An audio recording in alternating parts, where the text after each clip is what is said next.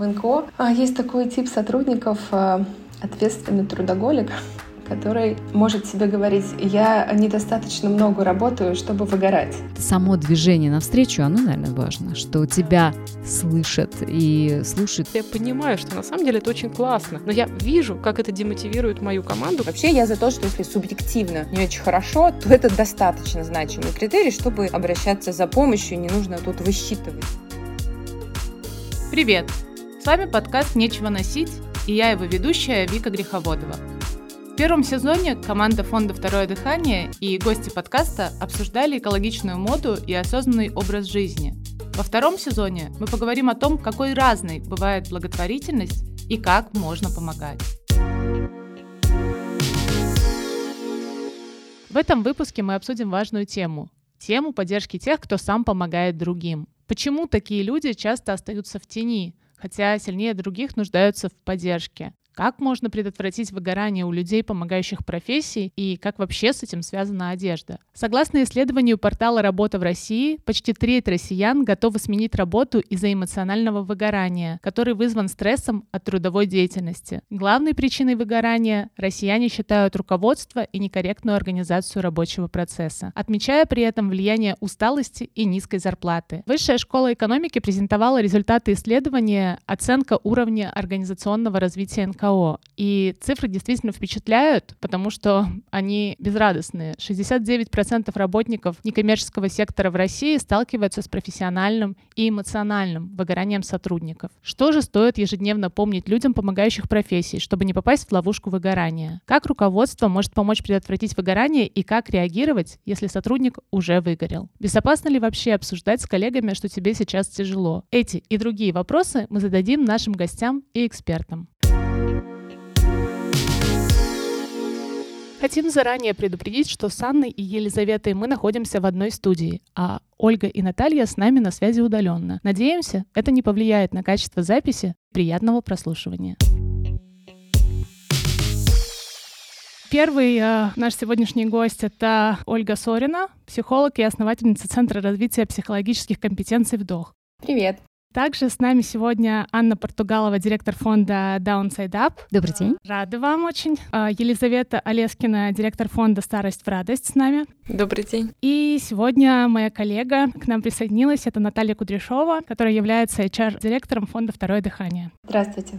Девушки, спасибо большое, что вы добрались до нас. Именно с вами мы хотели обсудить такую тему, как выгорание, потому что, мне кажется, она ни, никогда не перестанет быть э, менее актуальной. Хотя хотелось бы заблуждаться, если честно. Предлагаю в самом начале разобраться, как э, отличить стресс, усталость, отсутствие интереса к работе, такую демотивацию от э, выгорания и какие симптомы важно заметить. Ольга, возможно, этот вопрос стоит адресовать вначале к вам. На самом деле тут э, есть такой нюанс, что то, что я предлагаю обычно э, моим клиентам, это в меньшей степени фокусироваться на дифференциальном диагнозе да, для себя и стараться заметить какие-то нюансы про то, выгораю я или нет, потому что, во-первых, выгорание довольно сложно заметить самостоятельно, если вы не занимаетесь этим постоянно, да, там, не знаю, вот я психолог, занимаюсь этой темой. Пожалуй, мне через 8 лет работы в этой теме чуть проще, да, начать замечать э, такие штуки. Но в целом, если вы занимаетесь чем-то другим, ваша жизнь с психологией не связана, то не стоит туда слишком сильно погружаться, и в том числе пытаться себя как-то диагностировать, да, и определять свое состояние. Достаточно того, что если вы себя, ну, не очень хорошо чувствуете, плохо чувствуете, то это повод э, с кем-то поговорить или посоветоваться с профессионалом профессионалом, да, с психологом прежде всего. Если говорить непосредственно про выгорание, там есть три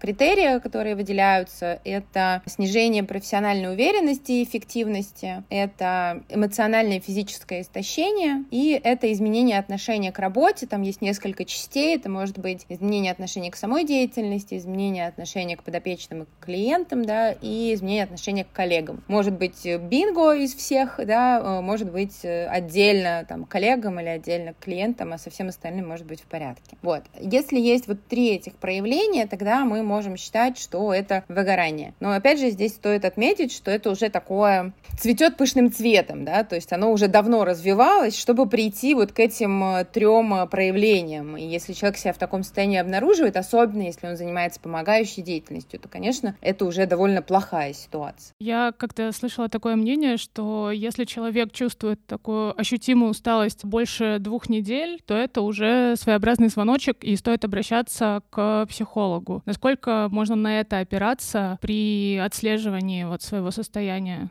Про две недели э, это э, диагностические критерии депрессии. Если есть симптоматика депрессивная в течение двух недель и более, тогда э, ну, могут ставить такой диагноз. Да? Опять же, это может решать только врач. В целом, да, если больше двух недель человек себя плохо чувствует, то это не очень хорошо. Другой вопрос, что это за ситуация. Да? Если это две недели после 24 февраля 2022 года, то в целом нормальная ситуация. Да? Ну, как бы не, вряд ли выгорание, да? скорее там реакция на очень сильный стресс. Если это финал проекта, или думаю, что все знакомы, да, с ситуацией, кто здесь присутствует в ситуации написания грантовых заявок, да, и последние две недели крупные заявки, в общем-то, тоже можно считать, что уже ничего не хочется, а, сложно работать, а, и точно есть истощение, да, но это тоже ситуативно обосновано. Если в целом это развивалось и последние две недели без особо значимых, видимых причин, да, человек себя начинает чувствовать хуже, наверное, это можно, да, относить к такому, к одному из таких значимых проявлений, чтобы обращаться за помощью. Вообще я за то, что если субъективно не очень хорошо, то это достаточно значимый критерий, чтобы обращаться за помощью, не нужно тут высчитывать, да, две недели и так далее. Анна и Елизавета, возможно, вы расскажете о том, по каким маркерам вообще в коллективе вы определяете, что сотрудник, ну, кажется, начинает дымиться. Есть ли понимание? Ну, я думаю, что общечеловечески, если ты знаешь э, своих сотрудников, и это становится видно по, наверное, какие-то моменты коммуникаций, сразу начинают западать. Ну и человек дает именно реакцию, вот о чем наш эксперт тоже говорит, да, вот эти признаки можно замечать. Но вот вы знаете, мне кажется, после пандемического времени это очень сильно, я просто ощущаю именно, очень сильно затруднилось сейчас, потому что если работать гибридно, э, вот как мы сейчас работаем, например, и человека видишь не все время, то можно не заметить. Э, и, к сожалению, то есть вот у меня прям есть такие кейсы э, в коллективе, в команде, когда ты уже заметил и уже поздно. И, э, конечно, вот здесь, мне кажется, важно очень, особенно в нашей профессии, человеческое участие, когда ты человека видишь, когда ты с ним общаешься, то ты заметишь признаки, что что-то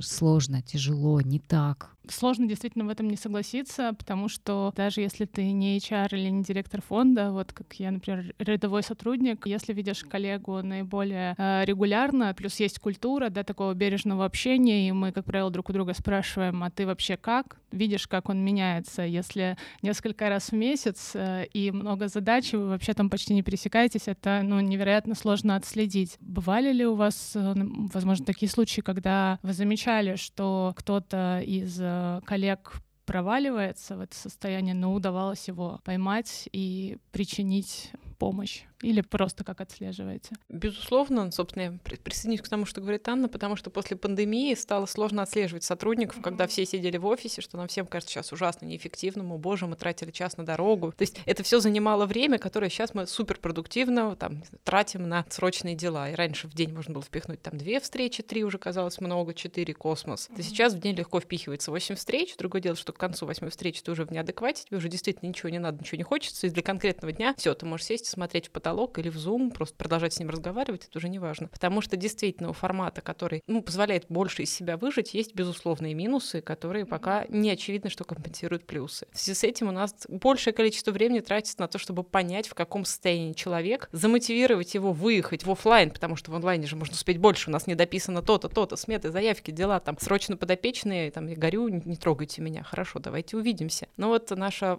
работа позволяет нам выдирать самих себя в поля, и у нас это удерживает от выгорания, потому что я стараюсь не реже, чем раз в две недели бывать либо в доме престарелых, либо на дому у пожилых людей, которые получают от нас ту или иную помощь, потому что иначе действительно не то, что фокус сбивается, тебе уже в какой-то момент становится непонятно, ну, процесс ради чего, ну, ради того, чтобы успеть, там, не знаю, еще больше, выжить из себя еще больше. Поэтому, безусловно, в нашем, в нашем случае возможность увидеть результат очень сильно держит, мотивирует. И вот у нас была встреча очная разных-разных отделов, где сотрудники отделов э, саппорта, бэк-офис, бухгалтерия, админ, там пиар, фандрайзинг, такие отделы, они все высказали одно желание, возьмите нас в поля, вы счастливые, вы все время приезжаете, у вас глаза горят, там какие-то истории про дядю Петю, там Марию Ивановну, а мы сидим, там разгребаем авгиевы конюшни, которые вы нам там придумали классную идею, купить семена, чтобы пожилые люди смогли их все посеять, вот радоваться, как оно все растет. Через это вы нам обеспечили там примерно 400 счетов, каждый там на 3-4 тысячи рублей со всеми закрывающими. Ну, мы понимаем, насколько это как бы радость со слезами на глазах. Ну вот, и мы даже, говорит, не видим, там вот вы возвращаетесь там с букетами там гвоздик, которые у них выросли, или там чего-то лука, а мы вот этого не видим. Поэтому мы действительно сейчас у себя думаем, как изыскать возможность, дать возможность пощупать то, ради чего мы работаем, все наши направления. Ну и просто внутри я стараюсь пересылать там обратную связь от наших пожилых людей, от их семей, ну просто разным отделам, именно в качестве такого ликбеза, и те говорят, что да, мы снова готовы там беспощадно всю ночь сидеть там с 1С, заполнять, вот, потому что ну, пожилая женщина отозвалась и хочет жить дальше. Это действительно так работает, потому что когда к нам в чат координаторы присылают фотографии, а, отзывы, видео, как а, люди в нашей одежде, вообще, во-первых, как они выглядят, у них горят глаза, во-вторых, они так искренне благодарят нас, ты тоже понимаешь, зачем ты в Excel вносишь эти данные, хотя ты вообще не очень-то хочешь этим заниматься, а вот оказывать вот такую прямую помощь. Наташа, а, поделись, пожалуйста, своим опытом. Я вижу, что ты очень этого хочешь. Да, мне кажется, есть несколько важных моментов э, со стороны сотрудников и работодателей касательно выгорания.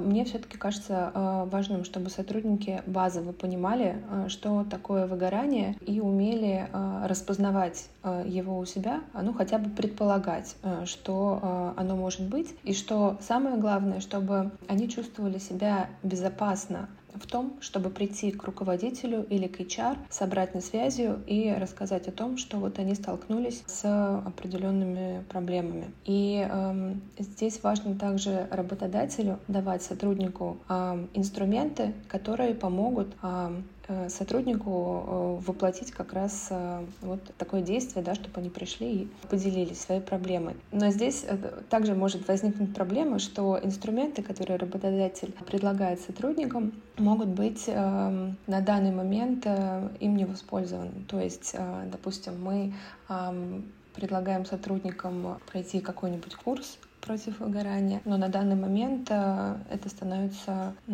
сложно э, сотруднику осуществить, потому что он не в ресурсе. И здесь тоже важно работодателю донести необходимость пользоваться этими инструментами и работать э, уже лучше на опережение, конечно, чем красить стены после пожара. Да, Наташа, спасибо большое. Ольга, у вас есть дополнение какое-то? Да, у меня есть дополнение э, к предыдущим спикерам где, ну, к теме, где вы обсуждали необходимость доносить до сотрудников бэк-офиса ценность работы. Я здесь скорее со своей колокольни такое наблюдение, что ну, это такое узкое для меня место, когда мы через э, взаимодействие с подопечными да, э, можем ну, показать тем сотрудникам, которые не занимаются прямой помощью, ну вот ради чего мы работаем. Потому что э, если это сложные какие-то подопечные, да, э, если ну, у них всегда есть какие-то особенности, да, они находятся не в самой лучшей жизненной ситуации, обычно в трудной жизненной ситуации. И те люди, которые работают в бэк-офисе, они, ну, в общем, могут быть не готовы к чему-то, да, и они не должны быть готовы, они не должны уметь взаимодействовать с подопечными. Это задача, ну, людей, которые занимаются прямой помощью. Я вот здесь, ну, была бы прям очень аккуратна и всегда предлагаю руководителям, с которыми я работаю, искать какие-то другие способы, кроме прямого контакта, да, э, как мотивировать работать, это, безусловно, важно и нужно делать, да, но вот кроме, кроме прямого взаимодействия. И в этом месте я еще обычно, ну, не очень, например, за то, чтобы люди волонтерили в своем же фонде там, или с такими же подопечными, да, потому что это тоже бывает такой способ знакомства э, с тем, что мы делаем.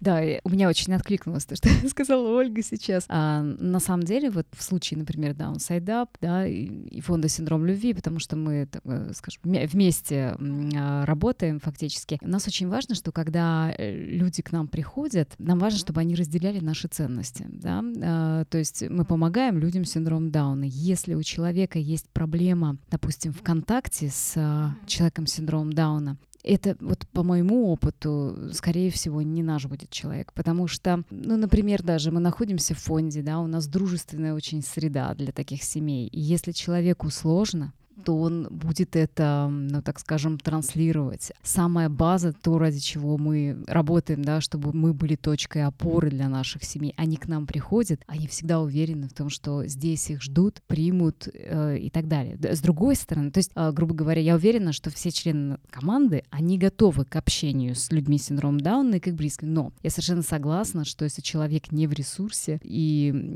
ну так скажем, его может это еще сильнее выбить из колеи, колеи, и я согласна, что надо смотреть, но по моему опыту у нас вот прямо это тоже тема, я считаю, это вообще, я бы сказала, у нас два рецепта есть вот, вот такого тяжелого состояния. Это один именно понимание, а зачем мы все это делаем, и это лайтовый вариант, просто даже отзывы, да, мы стараемся пересылать всем, а, или вот кто-то рассказывает историю про какую-то семью, то есть это ты непосредственно там не находишься, но ты слышишь и понимаешь, а кто-то еще и транслирует, вот смотрите, вы пишете гранты, сидите, да, а вот в результате, и, и вот эту вот параллель надо постоянно проводить как раз руководителю. И получается, что либо такая лайтовая версия, либо волонтерство. У нас прям очень многие сотрудники, например, фандрайзеры, идут волонтерить на группы, и потом говорят, слушайте, вообще для нас это такой драйв. Ну, во-первых, мы фандрайзим потом лучше, потому что мы очень много узнаем, мы очень хорошо понимаем, зачем все это надо. Поэтому вот тут противоречиво и то, и другое. А вторая вещь — это, конечно, коллектив. А мне кажется, очень большой вообще рецептом от в нашем случае это атмосфера, которая в коллективе и поддержка коллектива это очень может вытащить. Потому что бывает, ну, все плохо, понятно, но если ты понимаешь, ты работаешь с такой драйвовой, крутой командой, которая тебе всегда поставит плечо, которая тебя понимает, прям крылья дает. Да, и когда у тебя есть э, плечо и эмоционально такая доверительная атмосфера, ты как минимум а, можешь а, проявить себя как живой человек, а не транслировать а, вот этот супергеройский свой костюм НКОшника, да, и просто сказать, что мне не очень или я не вывожу, мне нужна твоя помощь. Да, это ценно, что это есть.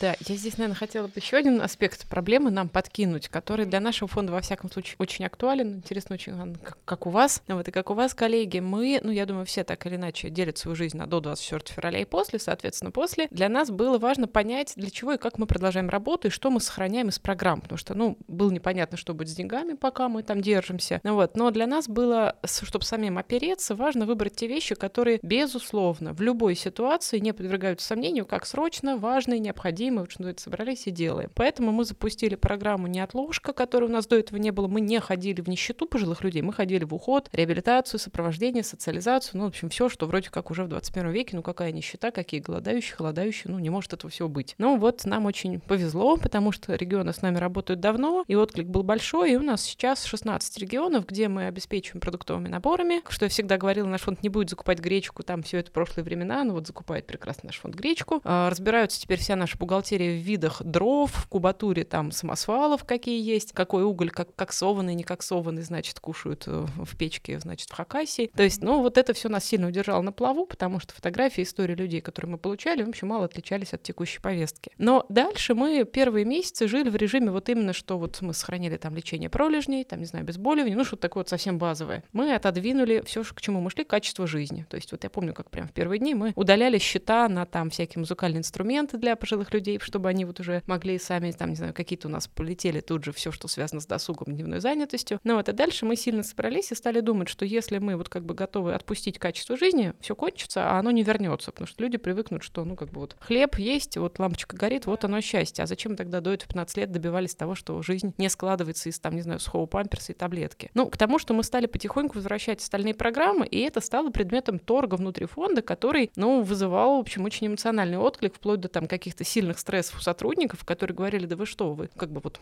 все происходит, а мы покупаем там, например, семена редиски для там, жителей интерната, при том, что там никто не голодает, не холодает, но вот вы считаете, что это важно. Мы собирались и обосновывали друг перед другом, как бы, что мы готовы отдать, что не готовы, и договорились, что мы не готовы отдать саму идею какого-то продуктивного существования, чтобы вот это вот зачем у нас сохранилось, чтобы пожилой человек мог встать и ее там утром полить, чтобы там мог выйти на улицу, не знаю, там дойти до собачьего приюта, поэтому надо купить, да, инструменты для этого, он будет чистить собачий приют, это будет его мотивация встать утром, а не знаю, что не, не ухудшиться, не уйти просто совсем в животное состояние. Поэтому для нас это было важно, и здесь у нас постоянно вот так сбоит, то есть у нас есть наша процедура от помощи, на которой мы рассматриваем все заявки, и вот все, что там, не знаю, функциональная кровать для там несчастной Марии Ивановны из Республики Алтай, там все тут же там, да, обоснования есть. А как только к нам приходят заявки или запросы, вот последний там, безусловно, мы там отклонили театр теней, кукольный театр для пожилых людей, при том, что я понимаю, что на самом деле это очень классно, но я вижу, как это демотивирует мою команду, которая во многом работает, ну, вот на этом ощущении, что, ну, как бы надо, вот, не могу сказать, что, как бы сказать, мы хорошо работаем с выгоранием, скорее вот все просто собрались и идут столько, сколько, сколько сможем пройти, но я понимаю, что даже, может быть, и по деньгам мы могли бы купить вот этот кукольный театр, и пожилые люди с радостью бы друг другу его показывали. Но я понимаю, что это сильно ударит по моим коллегам, которые прям в глазах стоят, типа, а ты уверена, что все там пожилые люди в Забайкальском крае не замерзнут этой зимой? Ты им всем обеспечила там деньги на дрова? Или вот там у нас сейчас KPI, чтобы пожилые люди получили от нас вот эти продуктовые наборы хорошие не один раз в год. Мы планировали еще раз в квартал, но вышло один раз в год, а два раза в год. И вот ты уверена, что вот твои эти кукольный театр важнее, чем это? Я вижу, насколько это, ну, как бы сшибает коллег, поэтому мы где-то вот отступаю хорошо без этого, без этого, без этого. Но для нас так и нет четкого внутреннего вот прям вот, э, как сказать, внутреннего консолидации, до какой степени мы пятимся в, от качества жизни к выживанию, где мы останавливаемся, потому что в какой-то момент уже можно быть не останавливаться, потому что, ну, как сказать, просто можно все сдать. И в какой момент, да, действительно, мы пытаемся сохранить какие-то вещи, которые про качество жизни, и мы считаем их достаточно осмысленными даже во время вот... Да, это действительно важный вопрос, так как получается, что вы бережно относитесь к своей команде, чтобы не демотивировать их, но вам также самой приходится выбирать а, между выживанием подопечных, да, или качеством жизни. И, соответственно, из этого вытекает вопрос вот о причинах выгорания, потому что, ну, условно, каждый раз стоять перед таким выбором — это тоже непросто. Ольга, могли бы вы поделиться, наверное, основными причинами э, возникновения выгорания, если есть понимание по факторам? Очень интересный кейс, и я бы сказала, что вот я прокомментирую сначала этот кейс, потом чуть-чуть обобщу, да, э, систематизирую. Если говорить про этот кейс, то для меня самый ну, большой стресс будет в том, где вы вынуждены сама выбирать каждый раз, да, где сотрудники сами не знают, ну вот нет вот этого единого, да, понимания, между тем, что еще один человек там пожилой в Республике Бурятия получит дрова, или там, не знаю, в Хакасии, или у кого-то будет там театр теней. Да, и в этом смысле и правда здесь примешивается много личного, потому что, в общем, да, 24 февраля это не только по работе ударило, но абсолютно по всем лично, и это очень сложная история. И, с одной стороны, классно прислушиваться, да, может быть, там меня сейчас будут хейтить, да, но классно прислушиваться к персоналу. С другой стороны, кажется, что ну, сам процесс вот этого нерешаемости, да, он плохо сказывается прежде всего на вас, которая должна принимать это решение каждый раз, и в том числе на коллегах, потому что они тоже находятся в ситуации неопределенности, когда ее и так выше крыши, да, и может быть какое-то решение типа, я не знаю, 70% туда, 30% туда и баста следующие два года. Мы больше к этому вопросу не возвращаемся, через год пересматриваем процентаж, например, да. Может быть, это может снизить вот это напряжение, да, чтобы не было этой неопределенности. Это очень энергозатратно каждый раз. И время, и энерго, и нервозатратно. И все вроде охрипли, и все равно нет общественного договора внутри, да. Мне еще кажется, что когда, ну, как бы идет вопрос, блин, а вот э, всех ли ты обеспечила дровами, уверена ли ты, что все выживут, прежде чем делать кукольный театр? Нет, не уверена, и не можешь быть уверена. Мы никогда не можем быть уверены, что мы всех обеспечили. Наверняка будут люди, которых мы не обеспечили. И тут для меня не вопрос или-или, а вопрос и-и. И это важно, и это важно. И невозможно здесь выбрать выбрать, да, важно ли восстанавливать Там разрушенные города, да, супер важно. Важно ли, что играют оркестры, да, там продолжают музыканты работать, да, супер важно, да. Если мы вспоминаем, я из Санкт-Петербурга, да, историю нашего города, Ленинград, где люди, людям нечего было есть в блокаду, и при этом работала филармония, да, и играли концерты. Важно ли был? И то, и то важно. Плохо ли, что им нечего было есть? Да, плохо. Было ли им лучше от того, что играли музыку? Да, было лучше. И тут, ну, как бы меня это сильно трогает, да, потому что это невозможно выбрать, это невозможно возможный выбор. Если у нас есть возможность, мы не должны себя ставить внутри перед ним. Ну да, мы на что-то должны закрывать глаза и делать то, что можем делать, как-то так мы очень про это думаем, потому что сразу, вот как мы вначале просто заблокировали все, мне говорят коллеги, а где качество жизни? Все, мы отдадим, вот это отпустим, и оно не вернется. Если у нас проводить аналогию, да, э, у нас немножечко не такая ситуация, потому что вот дети с синдромом Дауна продолжают рождаться,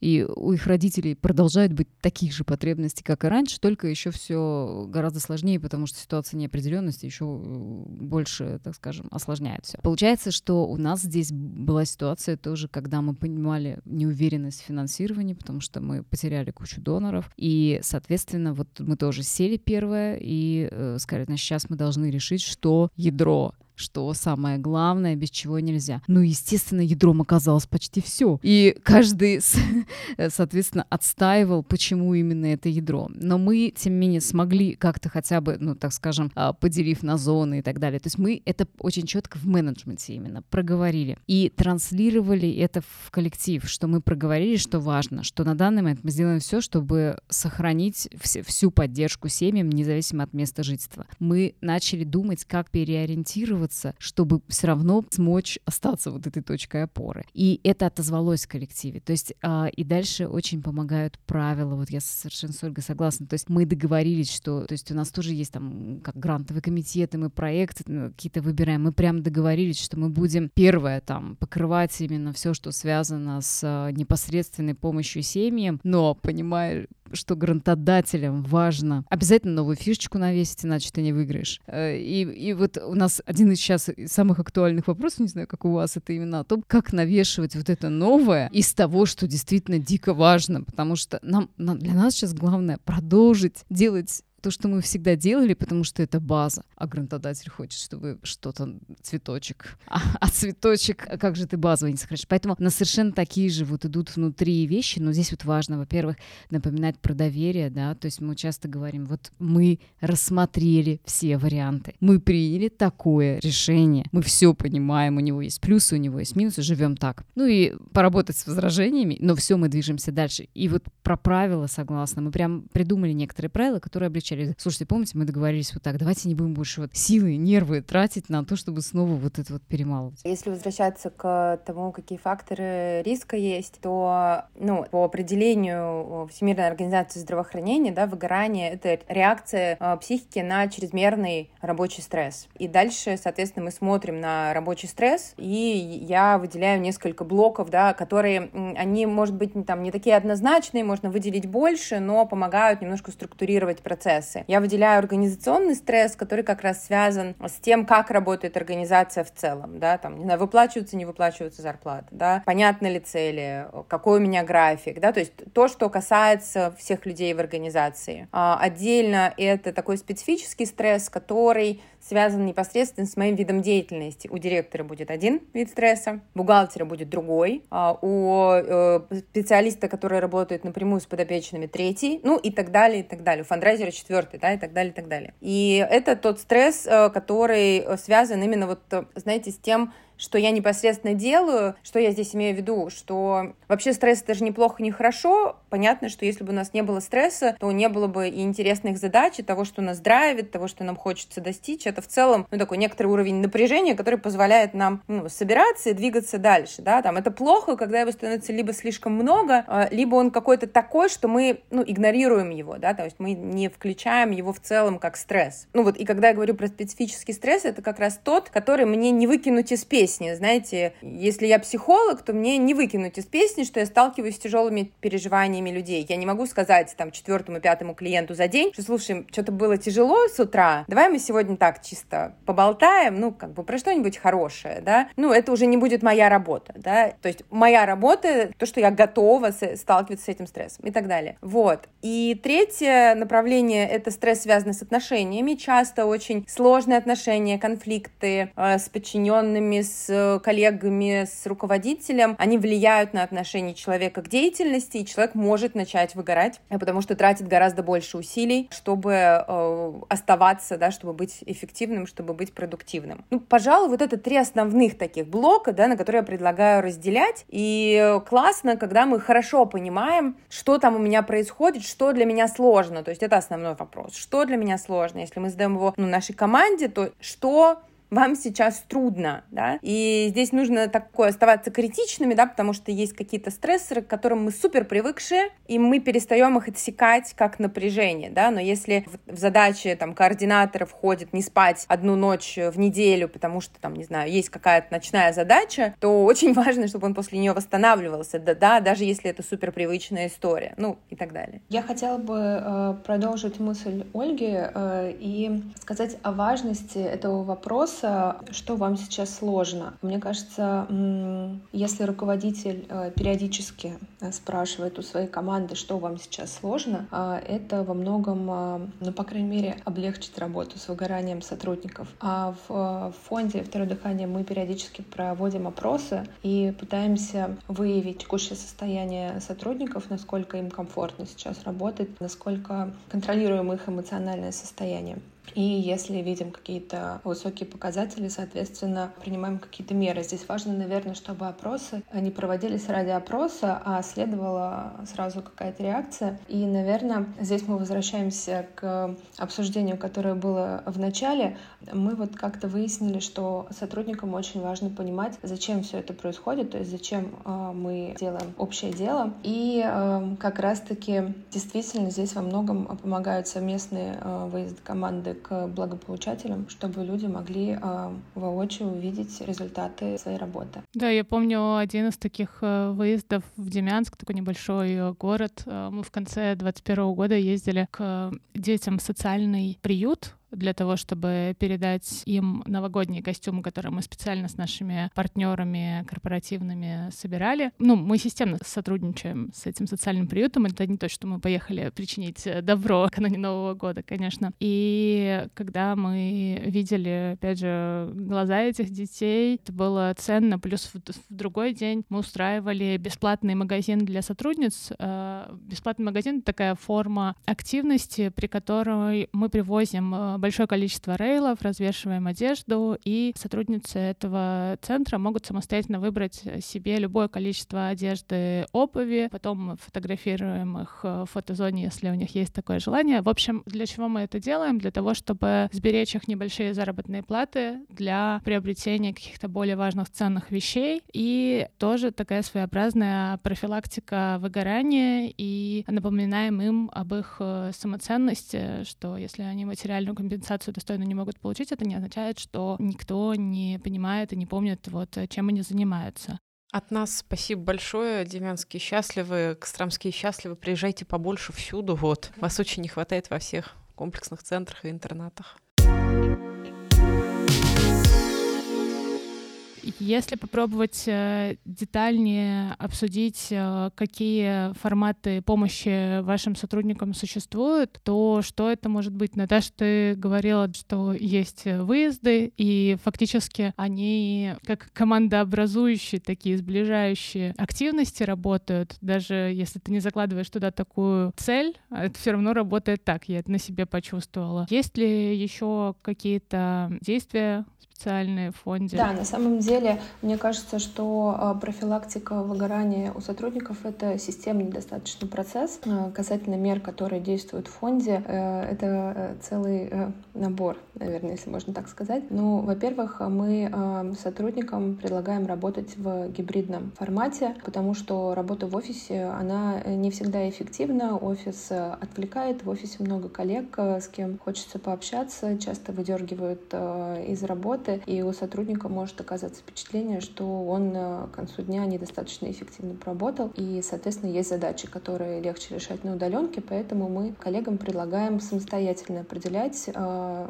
когда им комфортно работать из дома, когда комфортнее работать уже в офисе. То же самое касается и гибких часов работы. Здесь у нас полное доверие к сотрудникам, мы предоставляем такую свободу да, в распределении собственной загрузки, и, мне кажется, отсутствие такого тотального контроля, во сколько человек пришел на работу, во сколько он ушел, тоже является своеобразной профилактикой выгорания. А если же мы замечаем, а, что сотрудник а, ну, чувствует себя некомфортно, ему плохо, он приходит с обратной связью к руководителю или к HR, а, мы стараемся сделать все возможное, чтобы сотрудника сохранить, и также предлагаем вертикальный рост, ну или переход внутри фонда. Такое тоже практикуется. Если сотрудник заинтересован, то мы только за. Периодически мы сотрудникам предлагаем инструменты по профилактике выгорания, о которых я уже э, вначале тоже говорила. Как-то наши сотрудники проходили э, курсы МИФ. Это онлайн-курс для тех, кто устал. Также периодически э, мы сотрудничаем с центрами помощи. Вот, например, Институт коучинга в данный момент нам проводит индивидуальные коуч-сессии для сотрудников, на которых э, разбираются эм, индивидуально кейсы, то есть сотрудники приходят с конкретным запросом. Это может быть запрос как повышение эффективности, так и запрос э, на распределение задач э, в течение дня, а так и запрос как не выгорать, например. А, и здесь тоже, наверное, важно, что у сотрудников есть такой инструмент профилактики. Более того, я знаю, что некоторые центры психологической помощи также оказывают поддержку сотрудникам НКО, и сотрудники могут воспользоваться психологическими э, ну, консультациями, психологической помощью, которую предлагают эти центры. И эм, со стороны э, фонда важно, наверное, доносить, что такая возможность есть. Мы периодически присылаем э, списки организаций, которые такую помощь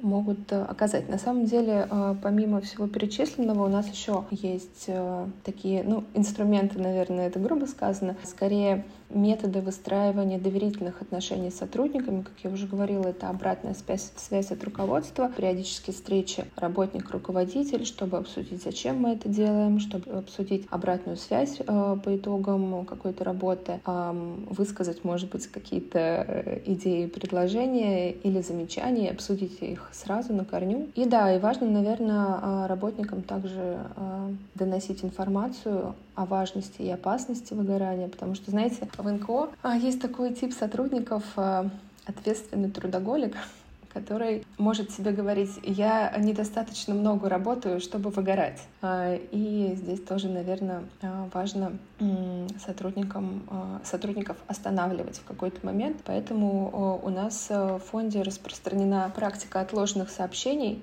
которую я горячо люблю, и мы стараемся даже при анбординге сотрудникам рассказывать, что после 20 мы пишем отложенные сообщения в почте или телеграм, чтобы не тратить время с семьей или просто время вечернее на работу. Вот, это, наверное, самое такое распространенное. Да, кстати, Наташа, сам э, анбординг — это тоже ценно, потому что когда сотрудник, ну, новичок приходит в наш фонд, э, помимо того, что у него есть в этом документе вся подробная информация о фонде, о структуре фонда, о том, как внутри все устроено и так далее, к новичку представляется Бади, это кто-то из его новых коллег, который неформально рассказывает тоже о том, как устроено, и фактически погружает в эту эмоционально безопасную среду. И у новичка тоже есть свои этапы там после а, планы на первый день, на неделю, на месяц, и потом уже подведение результатов испытательного срока там, э, с, непосредственно с руководителем. Это важно, потому что позволяет человеку не распыляться, понимать, какие есть приоритеты в работе, какие цели, по каким критериям там его будут оценивать в, через те же три месяца, что не просто из головы или какие-то субъективные факторы повлияют влияют на принятие решения, продолжать с ним работу или нет, а прям конкретные маркеры, о которых уже проговорили в начале. Еще, наверное, к Наташиным словам хотелось бы добавить, что не всегда э, для того, чтобы сотрудники не выгорали, нужно делать что-то специальное. Но, например, э, я сужу по себе, когда есть э, четкие регламенты и, опять же, четко прописаны бизнес-процессы внутри фонда, это очень успокаивает, потому что ты понимаешь, как нужно работать. Иногда бывает такое состояние, что ты не очень готов креативить или генерировать решения, а у тебя есть готовый скрипт. Ты открываешь и все делаешь по накатанной. И это дает какую-то стабильность и спокойствие, что тоже, а, ну, как по мне, профилактирует выгорание и знаешь, что есть такой опыт по созданию индивидуальных программ развития. А, это, наверное, такое тоже со звездочкой, где взять НКОшнику время на, на работу с ней, но, но в целом это может сработать, но это такой долгосрочный проект. А, я хотела продолжить твою мысль про бизнес-процессы. Мне кажется, это очень-очень полезная практика. Как раз а, после проведения опроса среди сотрудников мы выявили, что большинство сотрудников фрустрирует именно хаос э, в процессах, и после этого моментально э, директор отреагировала, и эм, мы начали работу по выстраиванию бизнес-процессов, э, и это действительно фантастическая практика. Я хотела добавить также,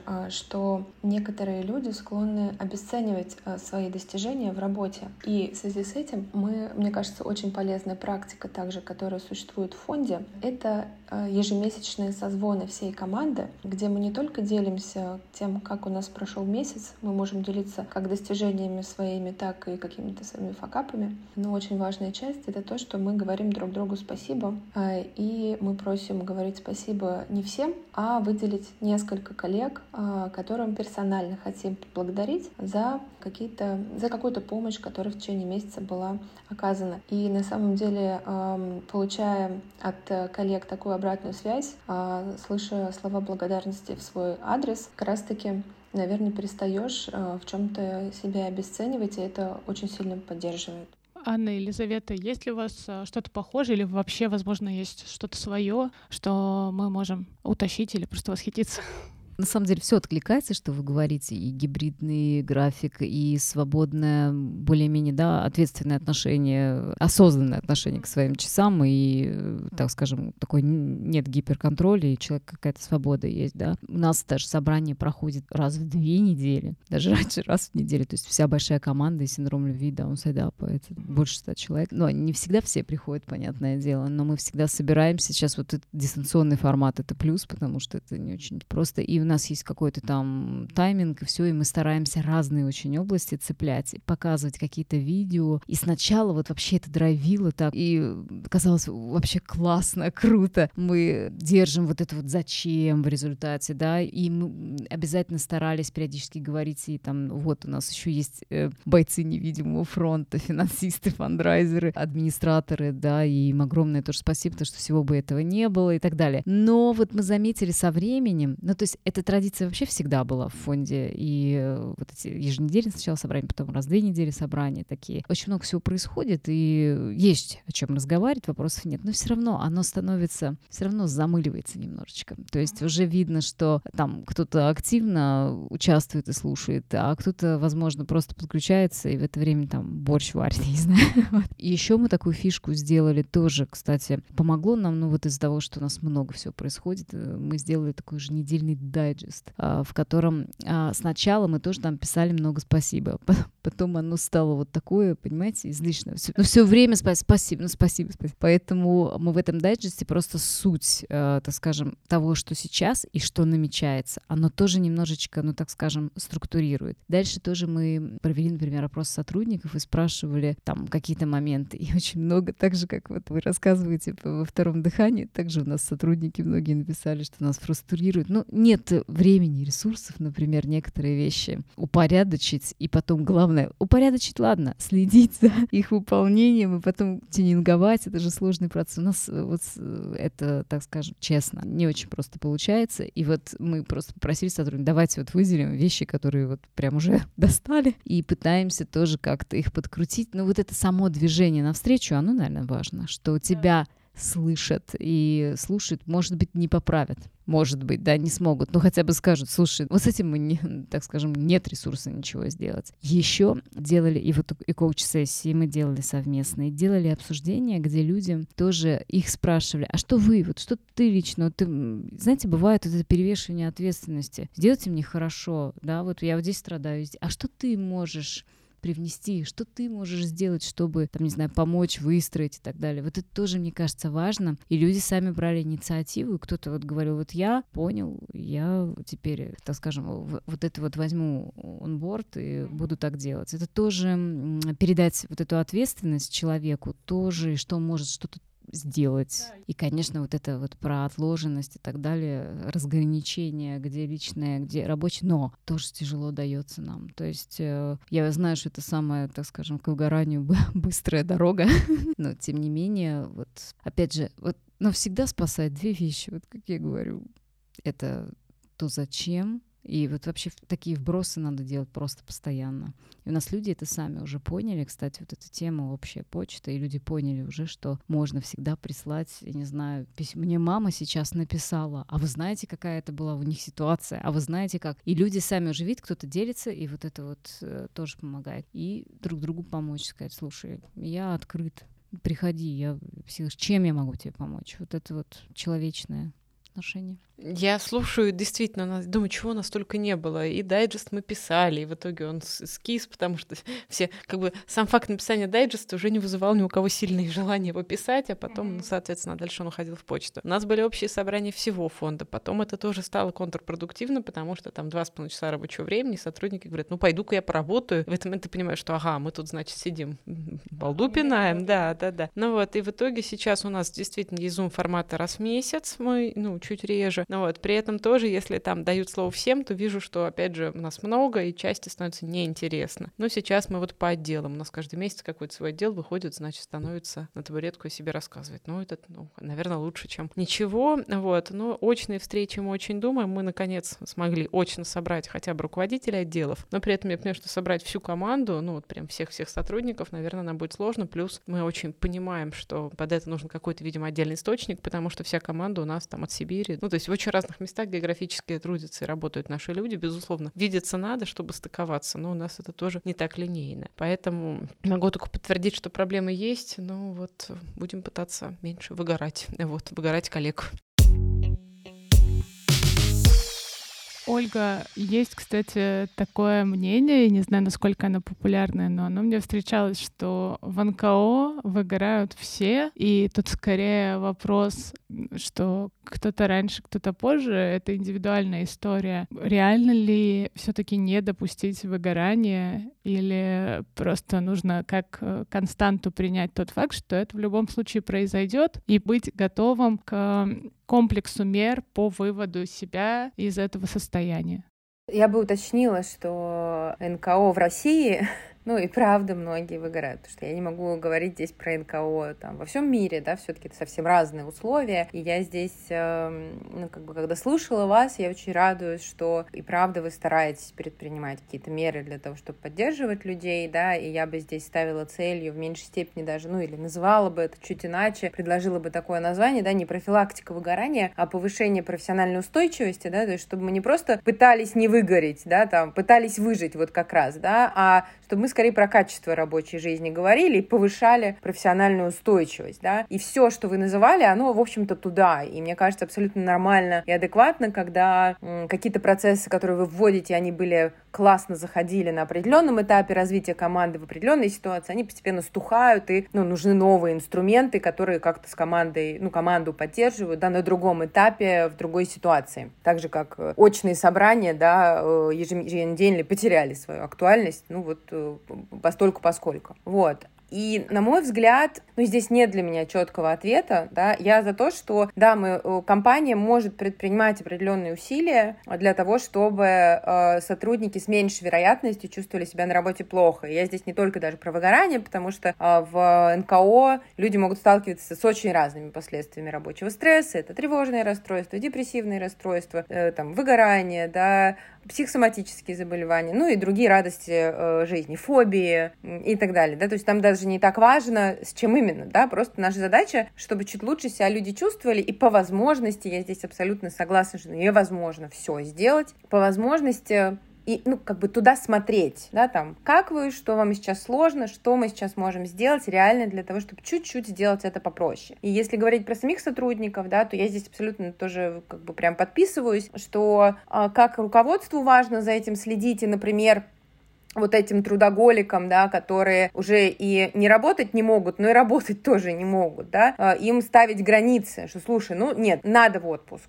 или там все, там, сейчас заканчиваем работать, оставляем это, эту задачу, возвращаемся к ней в понедельник. Ну, то есть более жесткие границы ставить и своим примером тоже показывать, если вы руководитель. И второе, это и правда предлагать людям быть даже не то, что проактивными, там сложно быть проактивным, потому что ее и так, этой проактивности и так в НКО обычно очень-очень много, да, а скорее, ну, смотреть, что я могу сделать из своей позиции, да, потому что если вот продолжать этот разговор про то, что да, вот есть рабочий стресс, он есть в любом случае во всех организациях, организациях есть то, что у нас поддерживает и способствует профессиональному, профессиональной устойчивости, и есть то, что ну, как бы деструктивно влияет. Это окей. И тогда из любой позиции, руководителя или нет, я могу делать две вещи. Я могу либо пробовать снижать этот стресс, если это возможно, улучшать процессы, да, э, ставить отложенные сообщения, э, делать какие-то встречи команды для того, чтобы информация лучше перетекала из одного отдела в другой и так далее. Снижать. И второе — это амортизировать этот стресс, то есть помогать себе с ним справляться, если он неизбежен. Да, вот тут что я могу сделать для того, чтобы помочь себе это проживать. И как компания что может сделать, да, и вы приводили сейчас очень много примеров. А, и я сам что я могу сделать, да, потому что если, например, у компании нету там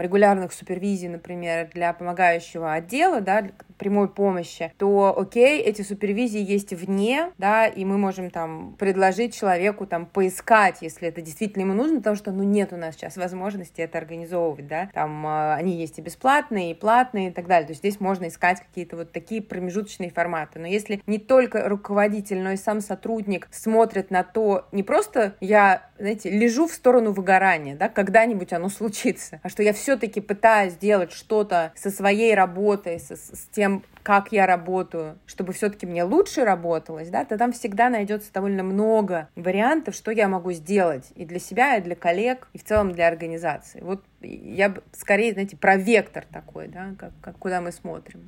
А если человек не лежит в сторону выгорания, прям обнаружил себя в его эпицентре, отдает себе отчет, что, ну, абсолютно точно он не может прямо сейчас взять отпуск или уменьшить количество задач, как это в НКО и бывает. Есть ли какая-то рекомендация в таком случае? Рекомендация уменьшить количество задач. Ну, пойти в отпуск даже во вторую очередь, потому что разовый отпуск, он же что делает? Человек чуть-чуть отдыхает, обычно на третий день в лучшем случае после возвращения из отпуска он будет чувствовать себя так же, как до отпуска. Потому что он возвращается все к тем же самым стрессовым факторам, которые его к выгоранию привезли, то есть которые он не выдерживает. И здесь для меня все-таки лучший вариант это снижать нагрузку формально, официально и так далее. Всегда найдутся варианты. Да? Я знаю организации, которые сохраняют зарплату сотрудникам. Бывает такое, что невозможно это сделать, да, там, и человек уходит на полставки, ну, как бы уменьшая зарплату, но здесь, в общем, дальше риск, что я совсем не смогу работать. Ни в этой организации, ни в этой сфере, например, да, то есть здесь нужно взвешивать риски. Там, знаете, подсоберешь немного э, за отпуска, которые за последние пять лет, да, почти не брал, и вот немножко накопится на то, чтобы как-то себя поддержать, да, следующие там месяц-полтора. Но если мы снижаем регулярно нагрузку, то у меня постепенно высвобождается энергия как раз, чтобы проанализировать, а что вообще происходит, да, что такого случилось, какой стресс на меня влияет, как он влияет, какой я не отследил, может быть, это эмоциональный стресс, да, связанный в том числе с ситуацией внутри фонда, фонда, вне фонда и так далее. Ну, что меня к этому привело? Потому что без анализа этих факторов, без того, чтобы с ними что-то делать, просто на медитациях мы как бы не вывезем. Тут не намедитируешься, да, каждый раз с каждым новым э, законодательством, которое касается НКО, нам не хватит никакого времени медитировать и дышать, да, чтобы с этим стрессом работать. Нам действительно нужно что-то административно предпринимать и, ну, самому смотреть, что я могу сделать, да, чтобы свою рабочую жизнь улучшить. Анна, Елизавет, представьте такую ситуацию, да, что вот э, ваш сотрудник э, какой-то из, он э, находится в таком непростом состоянии, предвыгорает или дымится, и подошел к вам с э, разговором о том, чтобы снизить его нагрузку сейчас. Вы понимаете, что на всех э, нагрузка высокая. Что бы вы могли предпринять в этом случае? Потому что, ну, насколько реально без какого-то, не знаю, например, дополнительного человека разгрузить того, кому не просто. Мне кажется, очень важно откликнуться обязательно. То есть э, мы в таких ситуациях обязательно разговариваем и думаем, какие, может быть, коллеги часто откликаются, чтобы перераспределить. Например, ну, бывает же ситуация, у кого-то пик, у кого-то чуть ниже, и тут начинаешь именно думать, а как сейчас подстроить э, вот ситуацию. То есть э, у нас были такие ситуации, когда мы увидели, вот все, вот здесь вообще уже все перегорает. Мы прямо сели вместе, вместе сели еще с другими людьми, сказали, слушай, да, давай вот распределим, что ты можешь сейчас отдать, кому. Вот сам процесс этот, он уже очень помогает, на мой взгляд. То есть мне кажется очень важным не сказать здесь там, ну нет, это нереально, а начинаешь, когда разбирать, бывает, что так, что человек начинает видеть сам какие-то возможности, э, что-то отложить, может быть, все-таки можно. И ты как бы помогаешь ему вот это разобрать и санкционируешь, берешь ответственность какую-то, возможно, да, как руководитель, что да, мы вот, слушай, вот эту задачу давай отложим ее. Ну, никто не умрет. А сейчас сосредоточимся на этом, попросим помощи вот в этом, у этого и так далее. Мы делаем вот такие вот штуки обычно. В нашей ситуации, к сожалению, наоборот, когда человек явно уже в состоянии, как вы говорите, несколько дымиться, он держится за работу всеми лапами и хвостами. Извлечь из него хотя бы какой-то кусок работы представляется минимально. Возможно, скорее человек сгорит вместе с тем куском, который он зажал в лапах, потому что гиперконтроль и гиперответственность никто не отменял. Она только возрастает по, ну, собственно, по нарастающей продвижению человека в состоянии вот такого эмоционального истощения. Поэтому у нас были кейсы, где просто, ну, человек уходил или как-то оно заканчивалось, ну, вот потом перевоссоздавали что-то. Я хотела, наверное, другой еще пример привести. Мы, как фонд, работаем с социальными учреждениями очень много, то есть это то, где работают люди помогающих профессий, и вот все, что мы знаем о выгорании, там можно активно обогатить картинку людей выгоревших, которые выгорели так иначе, ну, как бы при этом продолжают работать, потому что это либо единственная работа там в селе, в городе, где угодно, либо они привыкли уже 20 лет, и, собственно, не спрашиваете, вот тут, в общем, потомственно буду работать там тем-то, тем-то. Ну вот, но вот сейчас у нас последние картинки с выставки, мы очень много, ну, собственно, соцслужбами работаем, работаем. Сейчас мы немножко зашли на территорию здраво, здравоохранения. И вот у нас теперь появилось подшефное отделение в психиатрической больнице, где пожилые люди находятся с разными сочетными болячками. Ну, грубо говоря, в том числе это маломобильные пожилые люди, отделение геронтопсихиатрическое. Ну вот, я поняла, что я, в общем, не все знала о выгорании, потому что там сидят очень усталые женщины, которых крайне жалко, но которые на фразу там пожилых людей, которые говорят, очень хочется пить, отвечают, что там типа скоро будет обед, нечего пить, там чем меньше пьешь, тем, соответственно, меньше проблем потом с тобой. Ну вот, и ты, с одной стороны, видишь, что там там же есть сотрудники, есть персонал, ну как бы они должны были вскочить и там, ну вот это все прекратить. Там палата, где куча людей, там маломобильных лежат ну, буквально в перемешку. Как это может быть? А потом ты понимаешь, что это вот, что называется, уже дурное равновесие, которое установилось, когда сотрудники уже давно перешли этап выгорания, ну, собственно, их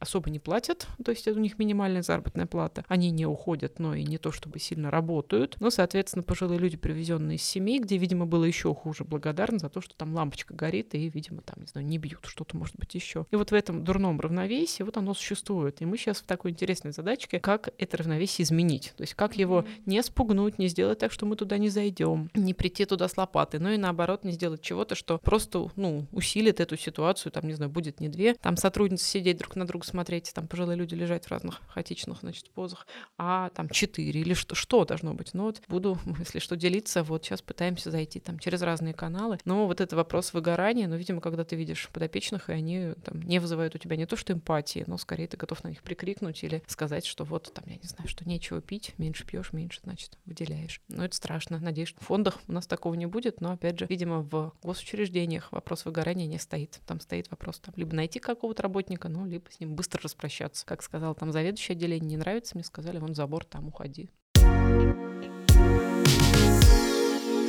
это серьезный вызов. Я желаю сил, чтобы с ним справиться. И в завершении задам еще такой вопрос. Все еще надеюсь, что можно профилактировать выгорание или, как сказала Ольга, повышать профессиональную устойчивость сотрудников НКО какие тогда действия можно совершать э, на ежедневной основе, ну или довольно часто, чтобы поддерживать себя в таком ресурсном состоянии? Слушайте, я, наверное, в первую очередь бы подчеркнула историю про коммуникацию и про ее выстраивание на, ну, вот как раз на той самой регулярной основе. И вот то, что вначале говорили, что очень сложно вообще отслеживать состояние дистанционно, да, это абсолютно правда. И мы, правда, ну, там, и HR, и руководители тратят сейчас гораздо больше сил внимания на то, чтобы понимать, что происходит с командой. Э, и то, что, ну, я знаю из таких эти практик очень вроде небольших, но которые сильно помогают, э, это условно, там, первое, это включать камеры при звонках, да, это вроде не сложно, но как бы у нас нет такой прям супер этики, что типа обязательно надо, да, но это важно, потому что когда мы видим друг друга, это действительно теплее чем когда мы говорим голосом. При дефиците коммуникации это будет важно. Да? Второе — это при созвонах команды, э, там, два, один на один, несколько человек, неважно. Если буквально первые несколько минут вы уделите тому, как ты, вот просто буквально пару слов, свериться. Не знаю, ты, ты где, чего сейчас с тобой. И здесь может руководитель задавать степень глубины, да, начинать ну и как бы чем-то своим таким делиться, кусочком каким-то. Неважно, здесь вообще не нужно уходить там в групповую психотерапию. Вот этот вот человеческий контакт минимальный, он позволяет дальше чувствовать, что мы здесь не только коллеги, да, но и люди, и на это опираться. Опять же, добавлять вот это вот коммуникации. А, еще способ, который я пропагандирую, да, это супервизия, это формат э, такой профессиональной поддержки, когда мы делимся кейсами, обсуждаем с коллегами на профессиональном уровне уровне разные сложные случаи и э, помогаем как делиться переживаниями, так и искать способы, как работать эффективнее, чувствовать себя лучше в конкретных кейсах. И опять же, это для меня про такое пространство, поделиться чувствами, поделиться переживаниями, связанными с работой, обсудить процесс работы, а не только задачи и результат, да, и тогда тоже становится чуть легче, и вот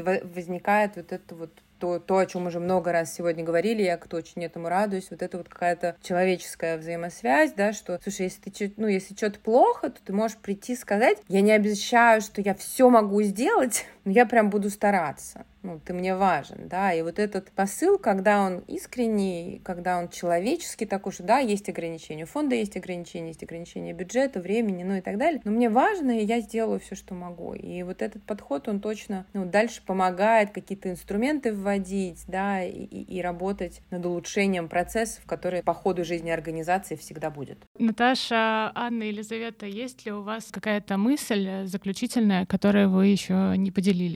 Да, я хотела такую э, заключительную мысль озвучить. Мне кажется, что э, в круговороте срочных, важных дел э, нужно не забывать просто друг у друга спрашивать, как дела.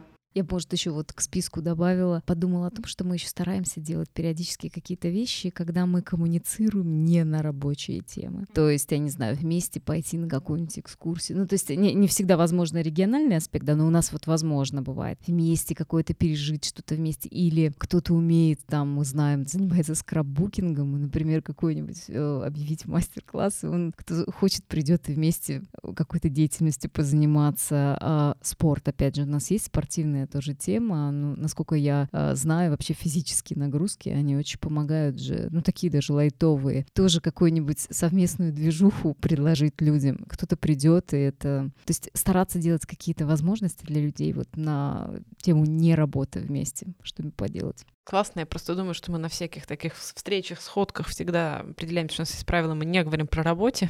Через пять минут молчания все говорят, ну ладно, типа, может, уже можно.